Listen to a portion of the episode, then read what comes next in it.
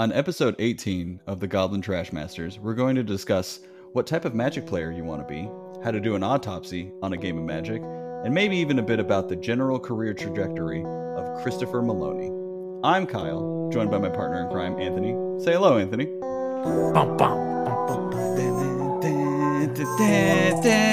Let's talk some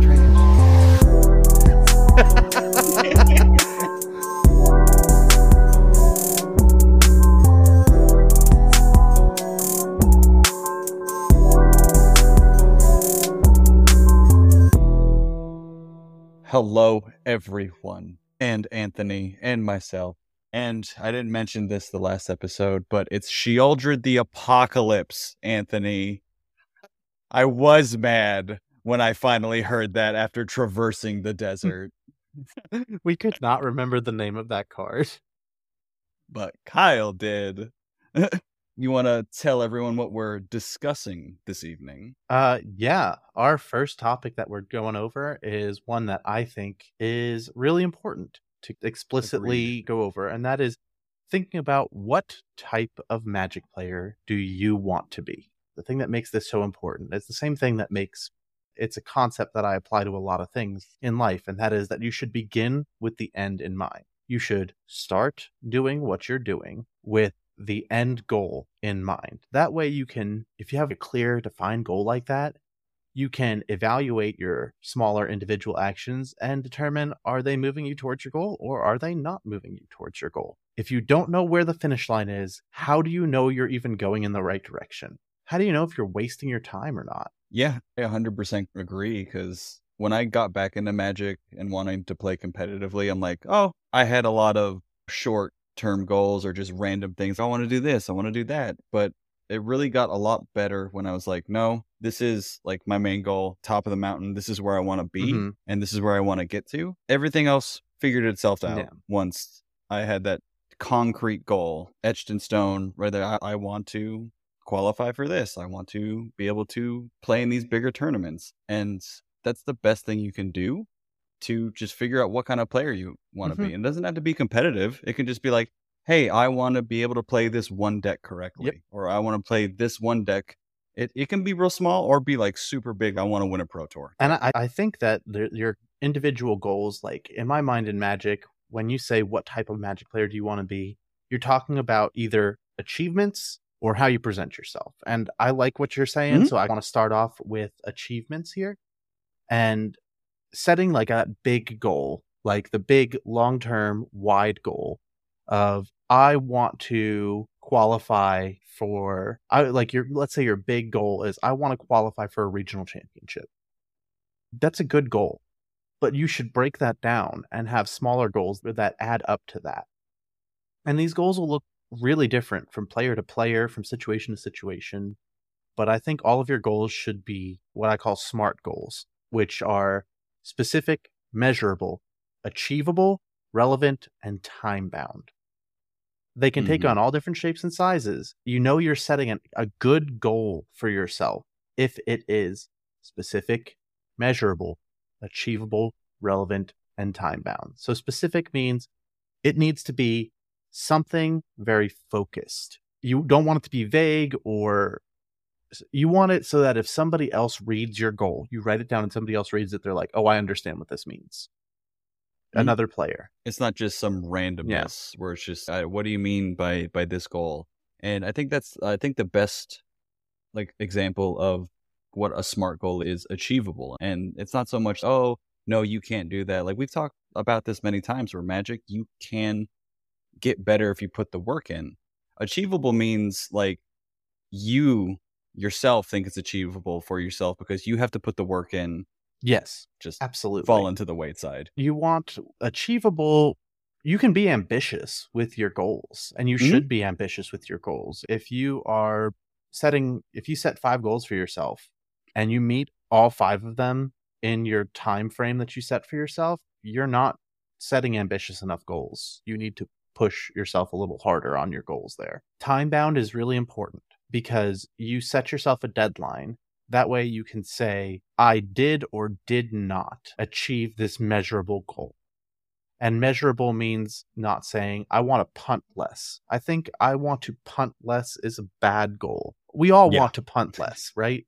Everybody wants to not do that. But that's not specific. That's not measurable. It's probably achievable, but how would you know? exactly. And and there's Yeah. no time frame on it. So instead of I want to punt less, you can say you can say something more specific. Let's fix up I want to punt less and make it a little bit better.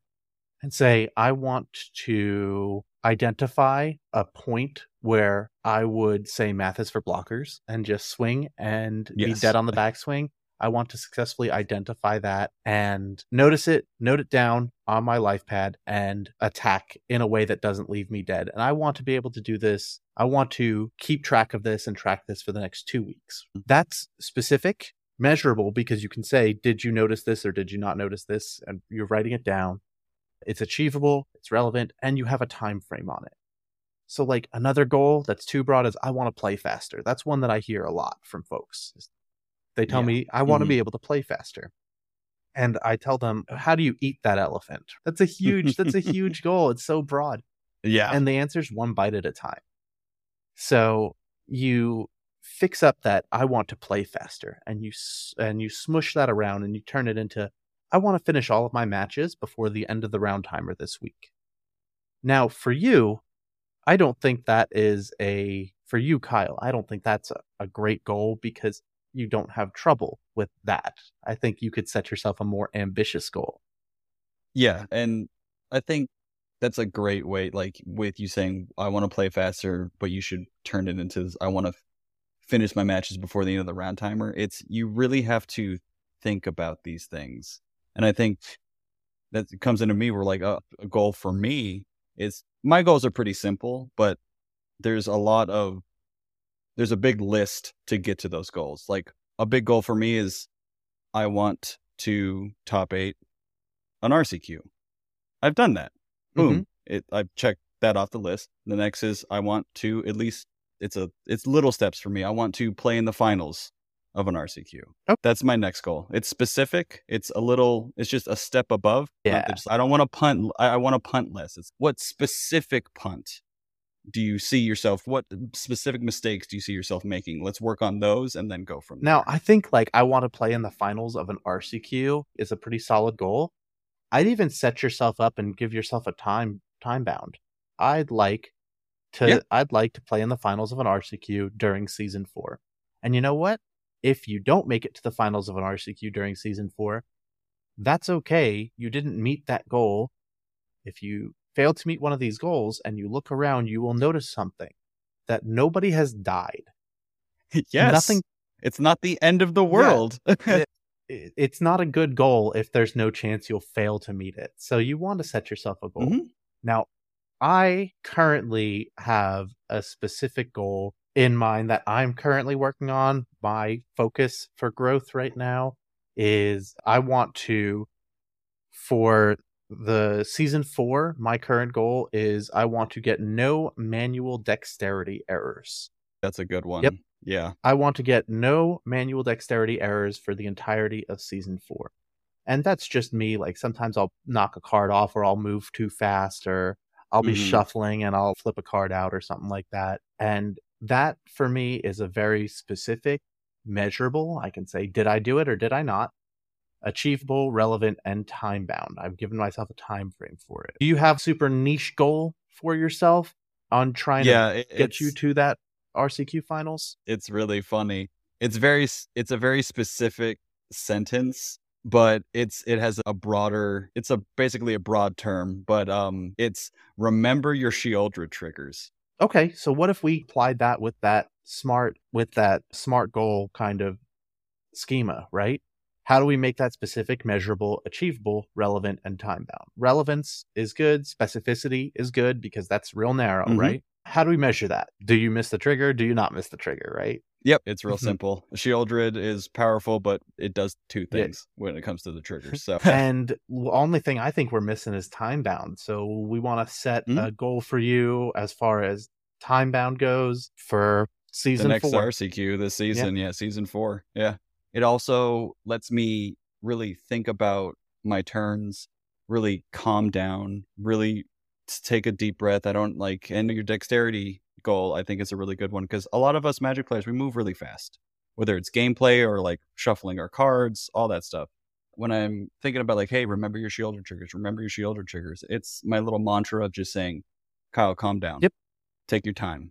There is a round clock, but nobody's rushing you. Eh, eh, the Anthony is not behind me going like, "Hey, hey, hurry up, hurry up." not unless you can read minds. No, I'm joking.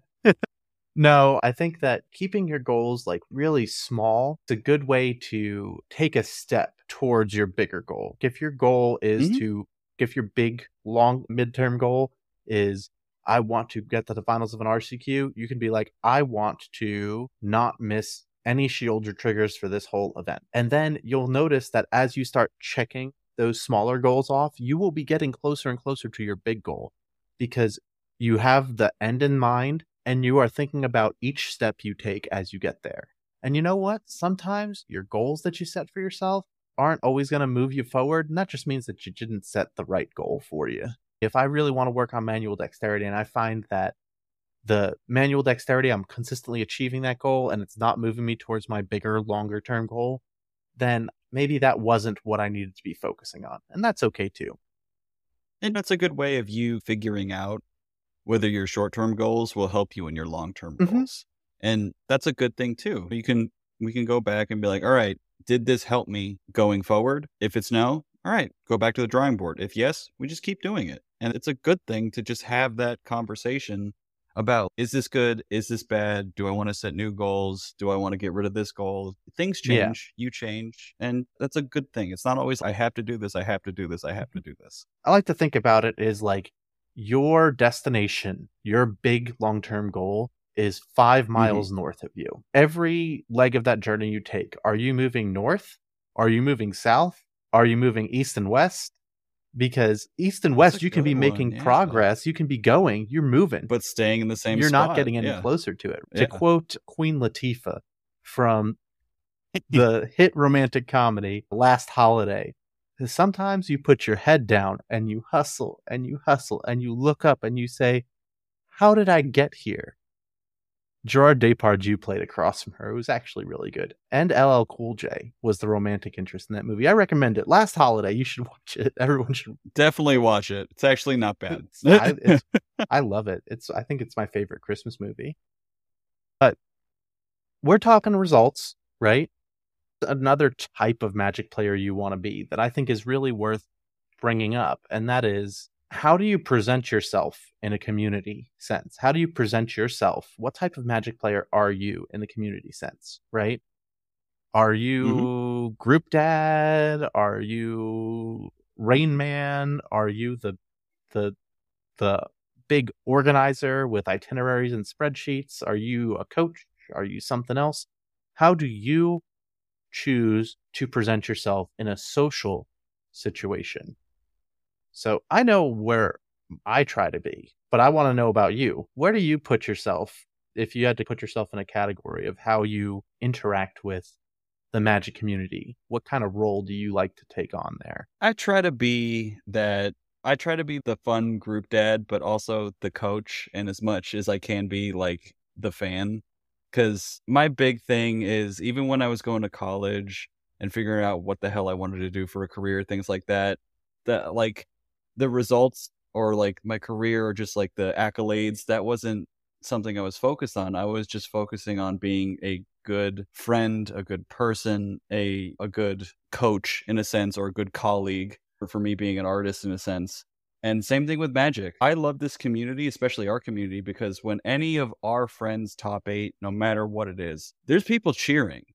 Mm-hmm. it like like our success is their success and their success is our success. And that's how I want to present myself in this community and as a magic player where it's just it's all of us and it's a collaborative effort and if i'm not making top eights or playing in finals or rcs or anything like that i'm going to do my best to help whoever is in that mm-hmm. position mm-hmm. to to win to do well to be very successful and that's how i've wanted to present myself now it's tough because when i play magic i have resting bitch face and i always look upset So people are like, wow, that guy's a dick. And everybody's like, no, he's just a big, goofy teddy bear. It's fine. yeah. I think of myself in like kind of that cheerleader role where like I'm a mm-hmm. lot of people's number one fan.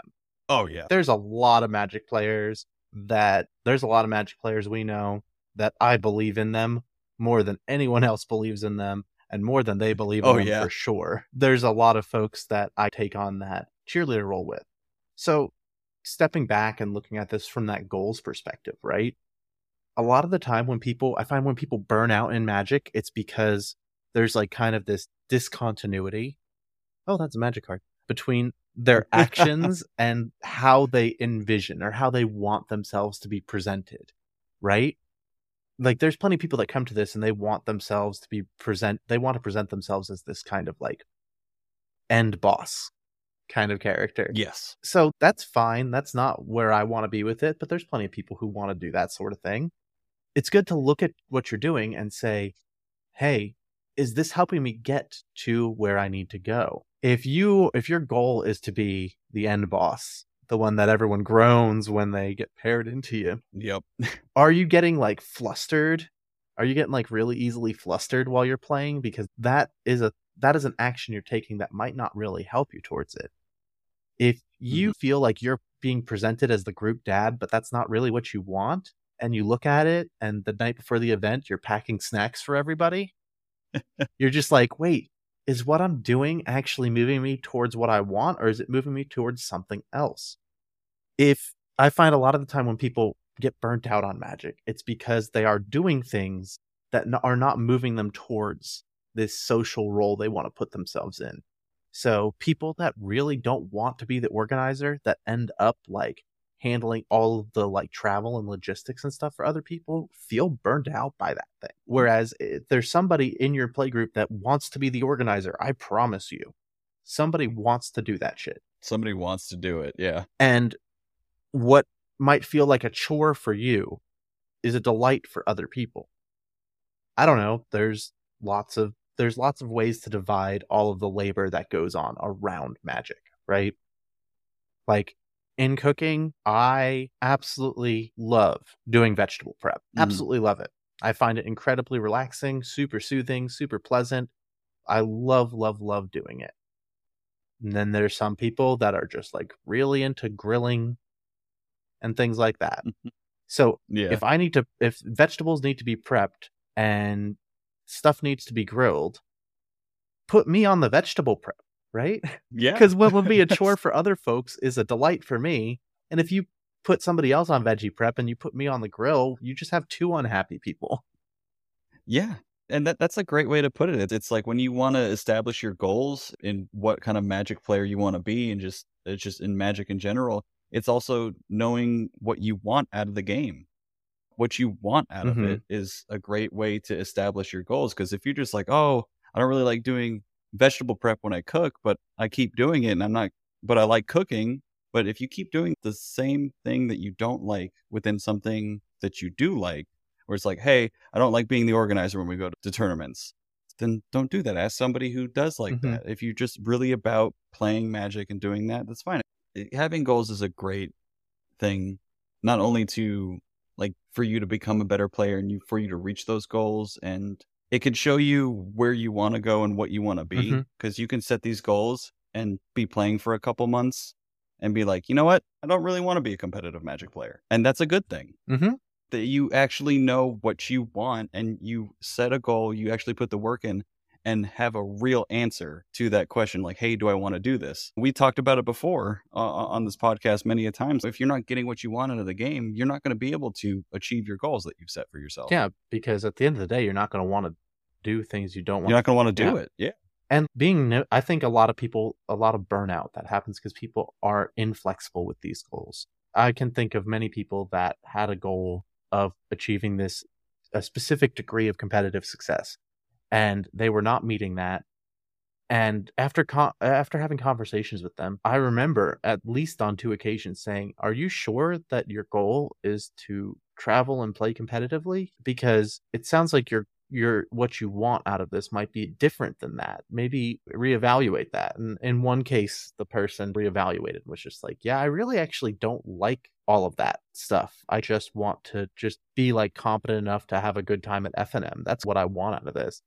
It's a fine goal to have. Once they identified that, the amount of joy that they found in the game was so much higher. Oh yeah. Because they mm-hmm. weren't spinning their tires. And then in another mm-hmm. case, that person just stuck with their mythic championship goal, even though they had a terrible time the whole time. And then eventually just burnt out and left the game. Yeah, and that's tough. We see it a lot, and that's not really a good thing. No, it's not good. It's not good for yourself, and it's not good for the people around you either. It's not good for anybody. Oh, God, and that's yeah. the person that's having a miserable time just make just does such, is so effective at just making everyone else feel miserable around them. Yeah.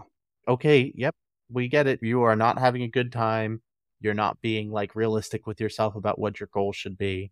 And your discomfort and your unhappiness is contagious. And that's one of those things. Don't you don't want to subject other people to that. Make good, real, achievable goals for yourself. And if they're small and you hit them, set another one. Then if you hit that one, set another one. Yeah. And if you fall flat, mm-hmm. adjust that goal to make it easier and then go for it again. And if you're having a bad time, reevaluate that big end, that big long term goal and say, now that I've done this a bit, is this really what I want? And now that I have a better perspective of what sort of work it's going to take to achieve that thing, is this really what I want? Autopsy time? Autopsy time. Bum bum. All right, autopsy time. Explain. All right. We've mentioned autopsy quite a few times, but I realized that we've never actually defined what we mean by no, that. And we apologize. We do this a lot. We'll just say words and just not explain. Yeah, them. so doubling back to talk about an autopsy. Super simple. Autopsy mm-hmm. is a discussion about a game after the fact that analyzes your in-game decisions made where you try to speculate on what the best choice was at any given point. So just looking back at a game as analytically and objectively as you can and try to ID hey, was what Anthony did in that game right with the available information at the time? Was it not? Was there a better line? What are the other lines? Are they better? Are they worse? Mostly. So there's good autopsies and there's bad autopsies. And I have been very guilty of hosting a bad autopsy in the past. This is always uh, something to work towards. What are some things, Kyle, that you think make for a good autopsy? I think it's fact based and specific details. Mm-hmm. Really take emotion out of yeah. it. Yeah. I think that's the biggest thing. You're really just looking at the facts and really trying to dissect what happened, what went wrong, what went right, was there a better way, all those things. And then it has to be away from the event hall. You need some time. Mm-hmm. Not too much, but just enough. Take a deep breath and then just go from there. As you say, take your five minutes, right? Take your five minutes, yes. And when whoever you're talking with explicitly states they want to go over the game, that's when you do it. Like when someone asks you, don't be like, hey, I need to tell you something. Yeah. In a sense. Because sometimes people like, hey, I'll come to you or we both agree upon mm-hmm. it. And Anthony's favorite picture time. Yes.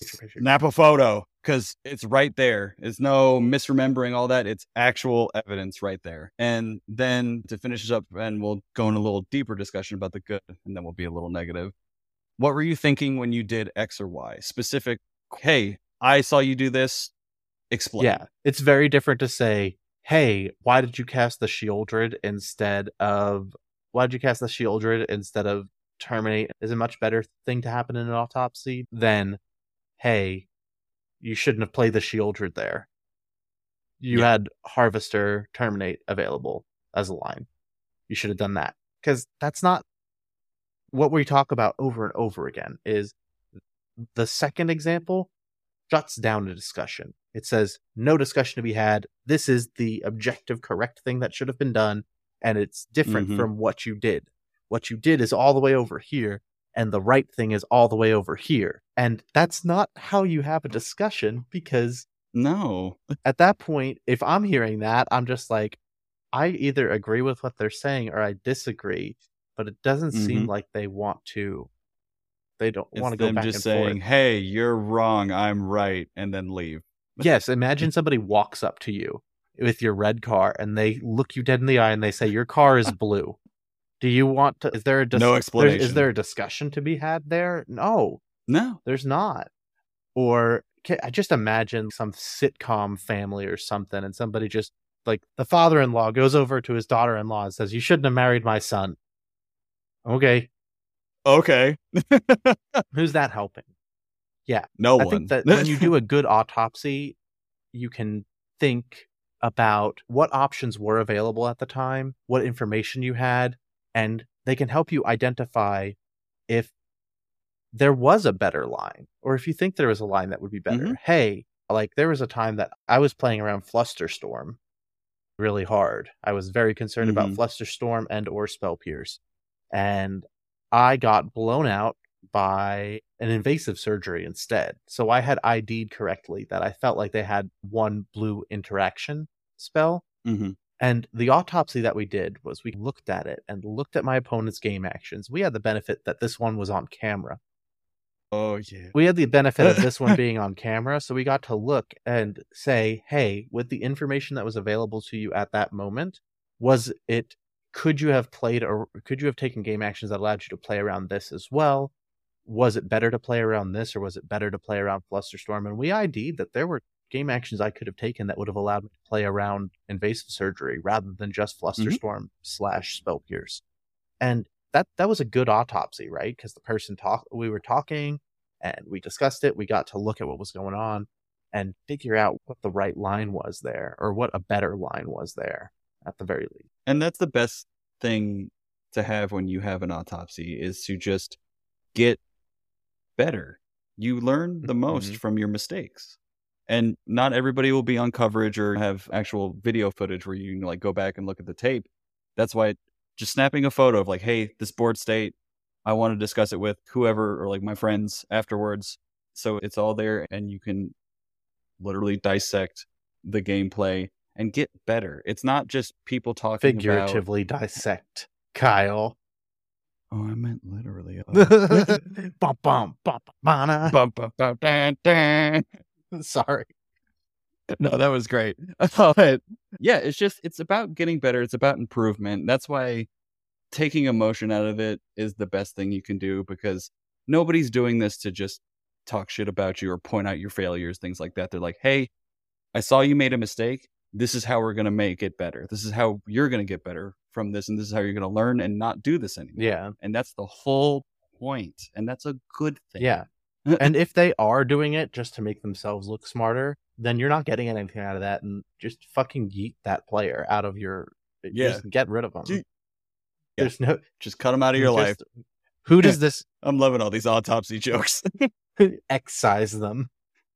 Yeah, it's one of those it's one of those things that generally speaking, I feel like we've done a great job of curating a group of a main group of players that are really focused on each other's growth, which means that autopsies Mhm. are always like all the autopsies we do are done in good faith. And we also have explicitly decided, hey, come to me away from the table whenever you see something. Like that was that Mhm. was that's the big thing for me. It's just like when you see something, tell me something away from the table. It's up to me to tell you, hey, no, not right now. And there have been times that I've been like, hey, I really don't want to discuss this right now. yeah, we've all been there. Yeah, and in those situations, we talked about that and avoiding tilt and how to manage tilt, and just give Mhm. yourself your five minutes and stuff like that. But for the most part, everyone's just got a standing. Everyone in our group, we're in that like cat that broad umbrella of everyone's acting in good faith. I want to hear it. hmm You have permission until it is revoked. yeah. All right, it's time to be shitty. Okay. I'll have you take away the bad autopsy. All right. Bad autopsies. How to do a bad autopsy. We talked about How to make sure your autopsy patient who's alive dies. is that a vivisection at that point? I don't fucking know. Probably. I've listened to a lot of death metal. I should probably know that answer. Vivisection sounds like a really good death metal album name, though. No, that would be grindcore, wouldn't it? Death grind. Extra gross. so we talked about good autopsies. You're questioning, right? You're really question mm-hmm. first on what you're saying. You're asking the person questions. Bad autopsies are declarative. And that means that you're saying, like, wow, you suck. Obviously, don't insult the person you're trying to do this with, but also you should have done this. You should have done that. This was a bad play. Mm-hmm. And now you can ask questions in a negative way, but that more has to do with what how you're saying it. Did you forget spell pierce existed? Is technically a question. Yeah, and also effect- relationship with the people you're speaking with matters too. sure, sure. I think generally if you're trying to do self improvement, even if you're super close to that person, if you're trying to help them with something, then I don't think questions that are really secretly declarative statements dressed up like a question yeah. are the way to go. Mm-hmm. Now, th- there's nothing wrong with riffing with somebody. Yeah. That's fine. Like I do that plenty. Other people do that with me plenty. That's fine, but I wouldn't call that an effective autopsy if that's the case. No. For example, we were talking about a play in which, in Return to Ravnica Standard, we were playing a Jace Architect of Thought mirror, and mm-hmm. I detention sphered their Jace Architect of Thought with my Jace Architect of Thought in play. Oh no! And we talked about that that play afterwards, and I believe the phrase that mm-hmm. came up was "yours too, big guy." oh my god! And not an effective autopsy was pretty fucking funny. It was pretty funny, yeah. Also, bad autopsies happen just right where it happened in front of the opponent. I'm mm-hmm. super guilty of this. This is the one that I always try to avoid, is where I just like, because the thing about an autopsy that is effective is the person that's being, the game that's being autopsy, the person that piloted that, they, you don't want them to feel defensive because then nobody benefits from this. And if you are talking to mm-hmm. them about the game directly in front of their opponent, they're going to get defensive and they're going to explain to you why oh yeah but that didn't make a difference on the outcome. Okay we've talked mm-hmm. about that we hate that. Or mm-hmm. they'll get defensive and start looking for reasons after the fact to justify why they did what they did rather than trying to remember why they did what they did. Bad autopsies are vague. Yeah. you're not benefiting if you're just like yeah i think if you had tried to be a little bit more aggressive if you had tried to turn the corner a bit earlier, okay, who's what does that mean? Who the fuck At is that what helping? point? At what point? what turn? Yeah. Like why are you telling me this? Yeah. This is just dumb. That's a waste of everyone's time. I don't have any patience for that shit. And if somebody's like asked for space and you are following them or they haven't set up something with you where mm-hmm. they want it where they're wanting it, consent is important. Um, yes. Bum, bum, bum, but seriously, consent is important no matter what it yeah, is. yeah. So don't be chasing people around because of that. If you're doing that, if you're chasing people and trying to give them input on something and they haven't asked for it, it makes me think that their growth is not your priority there.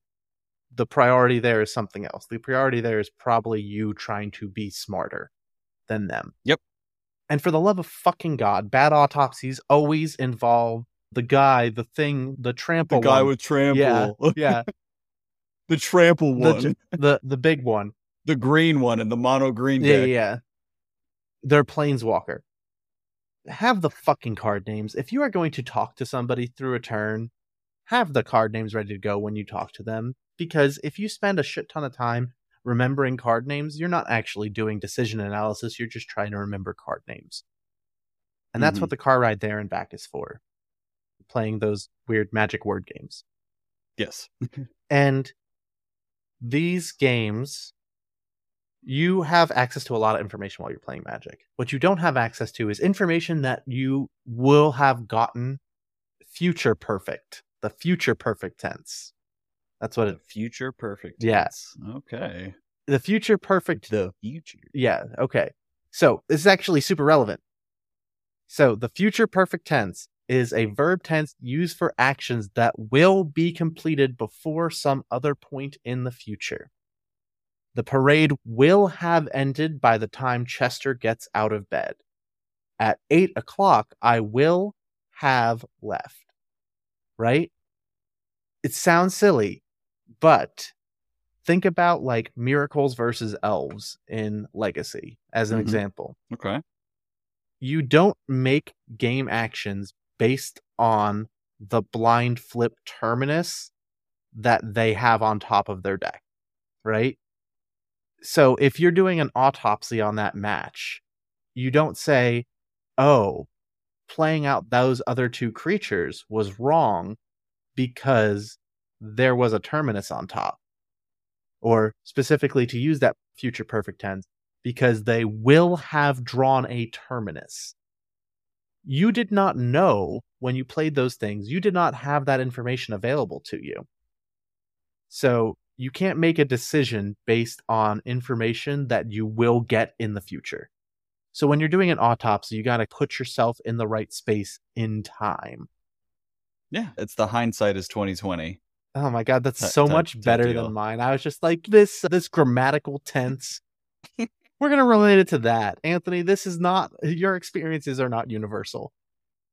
no one else cares about this as much as you do. I like when you do it. You seem very passionate about it and you are very smart. So go for it. it was it was awesome.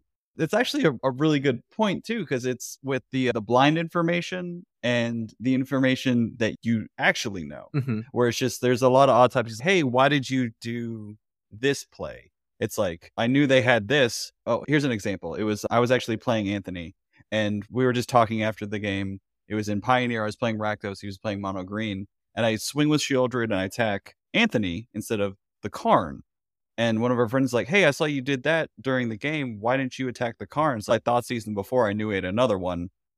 Uh, at this point, I just want to get him dead because I know if Karn dies, it's like I just I just wasted an attack because you're yeah. gonna play it again. The attack is worth four damage. Attacking the Karn is worth four mana. And like yep. you were deciding what was important based on the information you had at that time. Yeah. And now if now if the in that imagine that situation again, but the top card of my deck is the top card of my deck is the Sky Sovereign. And somebody asked you, why wouldn't you attack the Karn? Because the next turn they were able to play Sky Sovereign and then plus the Karn to keep it as a blocker. And that would be a good example of they're trying to autopsy that game, but ask you a question. They're asking you why you did not consider information that was not yet available to you at the time you made the decision. Which is an impossible decision to make. Yeah. And it's usually a sign that somebody's, and that's, I find that is the most common fail state for these post game mm-hmm. autopsies is people have trouble thinking about where things are temporally what something looks like at each stage of the game. It's hard to do. Uh, functionally, functionally, yes. we don't. We're not Very, as humans. We're not great at ignoring specific information that we know because we shouldn't have known it yet. Go back and be like, okay, five minutes ago, I did not know that my DoorDash order was going to be late. So imagine yourself five minutes ago. But current you that's imagining this knows your DoorDash order is going to be late. It's really hard to do. It takes a lot of mm-hmm. practice. Mm. And if you are having trouble with it, I definitely just recommend learning a- asynchronous JavaScript programming. Just start multi-threading, man. It makes it I can tell you right now that as I have been as I have been coding, I have gotten much much better at this. It's all just ones and zeros. Anthony's in the Matrix. oh my god, you remember that fucking movie Grandma's Boy? Oh my god. Oh my god. So my my experience with that movie is not so much the movie is the fact that there is there was a straight edge hardcore band called Arm for Battle that got famous because right before a breakdown in their opening song or their debut EP, fucking Nick Swardson, the comedian from that movie, just goes, "Shit's weak," and then boom, breakdown. That's why I love that movie. it's a good movie. It's I'm sorry, I really don't like techno. You would if you had robot ears. That's a good one. Also, worth oh noting about Grandma's Boy is Grandma's Boy is the exact type of movie that you would get the worst blowjob you've ever experienced in your life while that DVD menu is just looping in the background. Oh my god. It gets very specific, but I feel like that's a good way to describe that movie. You're just like, it's like one of those things. You basically just described the movie. Yeah. Like that is honestly the best description of Grandma's Boy I've ever heard. What the fuck? It's oh. just it just feels like one of those things that just like you put that on, you're just like, yeah, we've got Grandma's Boy on DVD. Okay, yeah, like whatever, go for it. Or I guess Edward Scissorhands menu, if she's real spooky. Or Nightmare Before Christmas. Oh no! If you are getting head while Nightmare Before Christmas menu is looping in the background, she's too young for you, bro. What the fuck? Oh, if she didn't, if she doesn't know that Kel loves orange soda, she's too young for you, bro. Wait, why is this always where our conversations go to? Just random fucking nonsense. Also, didn't when did Nightmare Before Christmas come out? Out in like something. I don't know. It was the '90s, right? Oh wow, yeah. Everyone in the, everyone born in the '90s is in the clear to go category, right? Yes, Anthony. they're under the down to clown umbrella. Yes, they're in the down to clown umbrella. Because Anthony, I was born in the '90s. But yeah, everyone born in the '90s is at least 30, right? No, at least 24. Oh yeah, because they could have been born in like the mid '90s. That's right. Yeah. Yeah, yeah. Like 90 to 99. Okay, but like 99, 99's cutting it pretty close. That's not ah fast. Yeah. yeah. The down to clown umbrella. Get the fuck out of here. oh, I'm gonna go re-listen to this and see if this is acceptable. But, but just in general, oh, we're not going back for any autopsy content. Absolutely not. No, there's no, there's, no. there's there's no saving that. You want to just go to the guessing game? No, I got more shit to say about Grandma's Boy. I think one of my favorite moments in Grandma's Boy is where Velma from Scooby Doo does the uh, Salt and Pepa's here song. Oh shit! Yeah, that's when they all get like shitty at Grandma's house. yeah, was that the was that was the time where his grandma drank all his weed? Yes, they found that awful tea in that tin, and they got the munchies. I like how whenever like somebody's like programming something in one of these movies from this era, when things go wrong, the characters' heads like pop off or whatever. just, oh mm-hmm. no, this isn't working right. But I wish that would be what happened when I fucked up at work. Instead, I just see a blank white screen. I'm just like, well, I did something wrong. You just w- wish your head would explode like a robot. I something. wish that there would be some cool animation. Also, just in general, in general, I wish that there were more like I, I wish like incorrect passwords would have the Jurassic Park thing there where where Norman or Newman from uh, Seinfeld uh, uh, like, ah, you didn't say the magic word. Ah, You didn't say the magic word. it comes up too often with me, but the movie Swordfish is a good example. Oh yeah, with Halle Berry. like that movie. You didn't like it, and I'll tell you why. Because it was real bad. Yes, but Oh no, that's it. End of story. That's it. No, but nope. That movie was just that movie was just really bad. But for a movie that's that bad, I talk about it an awful lot. It comes up in conversation more than it should because it was like that movie. The script for that movie had to have been like somebody with bad eyesight got to look at a script for a similar type of movie, but had to do it like really quick. And they were just like, I got the general gist of it. I, I got the gist of it. Yeah, it's it's good. And then they just fuck it. We'll they just yeah. Then they just did a bunch of the things that you expect from the like. It had all the trappings of the genre, but there wasn't anything there. If you because if you look at that movie, nothing, nothing super happened. Yeah, no. It was literally just like somebody watched a movie like it and just said, "Yeah, I got it. Don't worry about it." Yeah.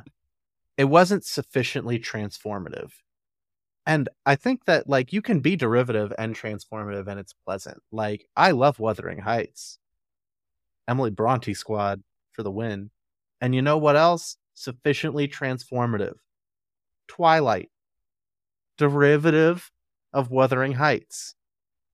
This is the skin of a Bella of a Bella. This is the skin of a killer Bella. This is the skin of a Bella killer. Yeah. I can't talk. Anthony has the big words. I'm just cute. And then, even more of a derivative, but not sufficiently transformative, was where Twilight was Wuthering Heights fan fiction. Fifty Shades being Twilight fan fiction. I was just like, okay, but you're not doing anything with this. This is just Twilight with spanking. And does do people want that? Probably. I'm not here to but judge. I don't want it. I don't want to watch it, but people can. Yeah, in like just like the general like zeitgeist of human interest, relating it to like Goldilocks and the Three Bears. Wuthering Heights was mm. a little too old, and Fifty Shades of Grey was a little too whatever the hell that was, and Twilight ended yeah. up being just right. Until that adult man fell in love with that baby. Yeah, what the fuck was that? this that? is why you don't let Mormons write shit. Yeah, fair. because I just I'm not a big fan of the fact that of the fact that the self-insert character of Bella got to fall in love with and marry a boy who would be 17 years old forever. Literally, any of those implications would be gone if he was like that brand new song and just stayed 18 forever. That would be a different story, right? But there, and it wouldn't have impacted any other plot points really. But there was a deliberate choice to make her self insert character's romantic interests never reach the age of legal majority. Creepy. Don't like it. Yeah, don't like it. And I will have another example just so we're not just shitting on something that people don't really enjoy. It happened in Lord of the Rings too. Arwen saw Aragorn as a child and said, Yep, I'm in love with him, ma'am. You're going to live forever, and that's a boy. Stop it. okay, groomer. Yeah, hot takes. Arwen and Aragorn, the magic card that's going to be released. Hmm? It's a positive is positive representation of grooming. They're not minus one counters. It's not negative representation. Stop. Oh my god. You really had to make a magic joke with it. Yeah, yeah. I like, mean, it's a magic podcast, Kyle. Duh. Ostensibly, this is a Magic the Gathering podcast. Oh shit, it is. I forgot. Yeah, not just a podcast where Anthony convinces people that Twilight was good. Actually, no, seriously, guys, it was really good. Stop yelling at me. Listen, I think that if Twilight's fan base were was thirty year old men and the content were were exactly the same, then it would not have the cultural hate that it has now. But it does have cultural hate because culturally we love to shit on anything that is liked yeah. major- in majority by women. Yes. Because people are terrible, Anthony. They listen to Coldplay and voted for the Nazis. Yeah, you can't trust people. You can't trust people. All right you've got one TV show or movie recommendation to hit me with. The Last Kingdom. Is that the one with I want to say Veronica Burton, but that's not right. It's a Netflix original show and it's a historical piece about this one character Uhtred who was raised as a Saxon, or no, uh, born a Saxon, raised as a Dane, and it's his life story, and it is fantastic. Ooh, very cool. I do like the vibe of that. That sounds very nice. It's a great series, five seasons. They're finishing it off with a movie that comes out in April. I cannot recommend it enough. And the actor, I always forget his name, but the actor that plays Uhtred is great in the role, and God, sexy as is hell. it one of the Skarsgårds? no, but it would be a show that all of them would be in. Okay. like honestly. Yeah. Speaking of sexy vampires. This is a hint for the guessing game. Oh no, I was just thinking about True Blood again. oh man, one of her love interests in that series was was a Confederate soldier. Yeah, that whole series was pretty weirdly pro Confederacy. Oh no. Ew. Yeah, oh. it was oh. actually just like pretty damn friendly. The love interest was interviewed by the Daughters of the Confederacy because he was a Confederate soldier, and they're just like, ah. Was it True Blood? Yeah. Why don't I remember this? Oh, because as a self-preservation instinct, your brain has erased all memories of that fucking show. You're just like, I can't, I cannot handle this trauma, so I'm going to repress it. Be- There's too many memories in here. Just flush the true blood ones. Nobody needs those. Yeah, it's just because like right around when Christopher Meloni showed up on that series, bum, bum, bum, is about when people started being like, "Oh wait, this is actually terrible, isn't it?" All right, I have a series recommendation for you, and the good news is you Ooh. can watch this directly on YouTube. It is free. You can just go to Dead Parrot and watch it, and that is Peep Show. Why does that sound familiar? Peep Show is a comedy about two friends and roommates that is shot entirely oh, in the first person. Yeah. Yes. Oh man, I need to watch that because I, I, kept seeing clips from it and be like, "This show is weird. I want to watch more." yeah, it involves two friends, Mark and Jeremy, and they're like roommates, and they kind of navigate through life in their own very different ways but it's always told in the shot in the first person as in at any moment in time what you are seeing is you are seeing the story unfold through one of their eyes or one of their one of their perspectives. At one point to avoid an awkward situation one of them eats a burned dog. A burned dog? Yeah a woman's dog was burned up in a fire and in an attempt to hide it he had brought the dog in a bag and she saw him on the bus and thought it was barbecue and tried to eat some and he couldn't allow her to eat any. So he started eating. Oh my god. Till they found till she found the collar her dog's collar. Oh no. Oh my god that's oh. i can't i can't recommend peep show enough. I'll have to definitely watch that. That's guy ate a burnt dog. I gotta watch that.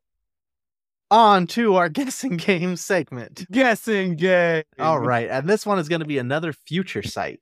And as a reminder, this is a segment in which Kyle and I both have a card in mind, and we try to get each other to guess our card, giving a few hints. If we can't get it based on the hints we're given, we're allowed to ask each other yes or no questions to get a feel for what it is. And the topic today is cards, standard cards that are underrated going into RC San Diego. Regional Championship San Diego is coming up. It's probably going to be the wrap up the day before this episode releases. So we get to see how right yeah. or wrong we are about mm-hmm. cards, about what cards we think are going to be that are going to outperform where they are right now. So for some context, in standard right now, it's pretty universally assumed that the best card in standard is Fable of the Mirror Breaker. Yep. And followed by Raffine, Wedding Announcement, and Bankbuster. Bankbuster. So these are cards that I wouldn't consider them to be underrated standard cards. So if they do really well and any of these cards win the event, everyone would be like, yeah, that makes sense. We're thinking of our what yeah. are cards that are going to rise in value this that that weekend. So I've got one. Do you have one ready to go?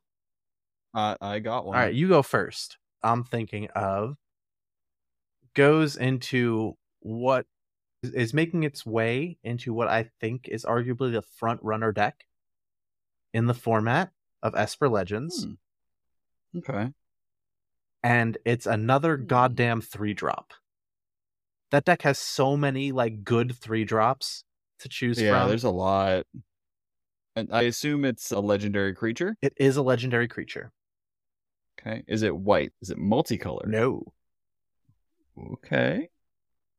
Legendary creature in standard. Oh man, that's. Is it red? It's Esper, so no. So it's either blue or black. So is it blue? No. Although you could so say black. Unctus is a runner up in this category. Huh. It's a three drop. Is its power more or less than three? Its power is neither more nor less than three. So it's three. What? It's a three drop. But did you tell me it was? I just think that the way I answered that was absurd and ridiculous. Oh, And well, that's how you answer most things. Come on. Oh my god, black three drop. I'll give you another hint: is that we were both pretty hyped it. about it when it was when it was spoiled. We felt like it was a really it was a really good spot, but we also put it on being a continuance in of the mono black's progression of getting better and better. Is Yawgmoth in the title of this card? Yes. Gix. That's right. Yep. I think I love it. I love it. I think Gix is looking pretty well positioned. I think that everyone's kind of going to be ready. Esper Legends decks that are going like really low to the ground and trying very hard to get in under everybody are going to struggle, whereas the ones that are able to go a little bit bigger and grind out a bit more are going to do well. And I think Gix and some more two drops help. Like you have your Thalias and you have your Dennicks, of course. But I think Suspicious Stowaway and Gix are really good friends. Ooh, it's really good. Yeah, yeah. Yeah. So I like that. I've I like that. Yeah. I've done a lot of Skrelv into Stowaway, into Gix, attack. Ooh. Ooh, fan me off. That sounds awesome. Elude, untap, play my fourth land, leave up leave up Plaza of Heroes and or interaction. Pass the turn, flip your guy, flip your stowaway into a seafaring werewolf it I like that version of the deck. It feels more disruptive. It feels more like I can push my opponent into a positive exchange for me and less like mm-hmm. I just have to shove. And you know, you still have the same game plan with all the legendaries and you can still turn on your channel lands, have them be one mana most of the time, mm-hmm. which is just love it. Yeah. Great pick. All right, what about you? All right. Mine, I'll give you one hint. Look at that big old slippery boy. Big old slippery boy. Oh, I think I should know this one. Is it Slogurk? No, but that's good. That was a good with my one hint. Because I was thinking there's like a big Slogurk, like a bug legendary deck. A, there's like a bug legendary deck with Slogurk and just maxed out on channel lands that I was mm-hmm. thinking might be good. Is this a creature? Yes. Is it a creature that goes into the Grixis control deck? No, not currently, but I could see it played there. I'll give you another one. You're never casting it for its full mana cost. Slippery boy that has mana reduction. And it could go in Grixis. So is it a black card? No. Oh. Is it Okay is it, it, it okay okay okay okay is it an artifact creature no but yeah i can see why you would think that it might go into it might go into grixis it probably won't but i could see someone putting it in that deck mm-hmm. it is seeing play in a meta deck but i don't think enough okay is it seeing some play in okay so we were talking about colors is is it blue Yep. Okay. A blue creature. Is its mana cost less than three? More. Okay, it's more than three. It. I really oh, like. Oh wait, card. wait. Okay. Does it have ward? Is it Tolarian Terror? Yes. Okay. Yes, I think that card is very good. I think that card is Gurmag Angler, but but better. But uh, yeah. Oh my god. But it also doesn't take stuff out of the graveyard, so you get to benefit from stuff being in your graveyard. Gurmag mm-hmm. Angler, you could you don't want to put like a bunch of flashbacky stuff in your deck because you were delving it away. But this mm-hmm. one, it's just, hey, I want you to put stuff into your graveyard, and you can do stuff with the stuff in your grave graveyard as well. I yeah, think that's great. I, I love this card. Obviously, like I've played a ton of the mono blue tempo deck in this standard, and I've seen so many lists where they don't play it or they play one, and I'm sitting here going, why? it's just too good. It's it, like Anthony said with the Gurmag Angler comparison. Like you, the fact that you could just play two of these for two mana, and you just and you just establish such a clock, and you you have you ask your opponent, can you beat this? And you're playing mono blue, so you gotta grip a counter spell. So if they're gonna try anything, and it's got ward, so just turn those big terrors sideways. I think this card at least needs to be a three of in the mono blue deck. Yeah, four because it's just too. I don't think you can dip below four. I think that the four of that and the four haughty djinns are your bare minimum, and then you can play oh bare minimum, yeah, up to mm-hmm. four more threats, and they can be delvers or ledger shredders depending on how grindy you want to be. I like that pick an awful lot, and I think that mono blue deck is has potential to be moving some stuff around. It just struggles so much against with the haughty djinns and against Igonjo is the one scary thing for yeah. it. It's really scary. Yeah, that's because it's the one thing that the deck literally can't interact with. Like you have to like you have to shore up or you have to do butt stuff, slip out the back. Uh, for people who don't play Magic with Anthony regularly. yeah, it's the main motivation with playing mono blue spirits and Pioneer is you get to just put a slip out the back on the stack and you say butt stuff and just stare at your opponent until they say something. Yeah, and then you put a plus one counter on stuff positive representation. Signing off from Lexington, I'm Kyle. I'm Anthony. And until next week, do us a favor stay trashy, my friends.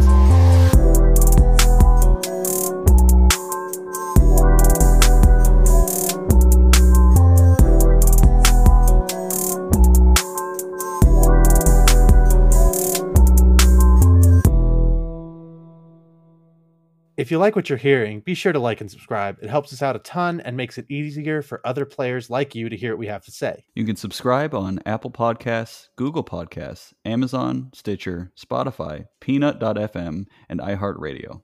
One of those was not real, but we'll never tell. It was Peanut, wasn't it? Oh, shut the fuck up.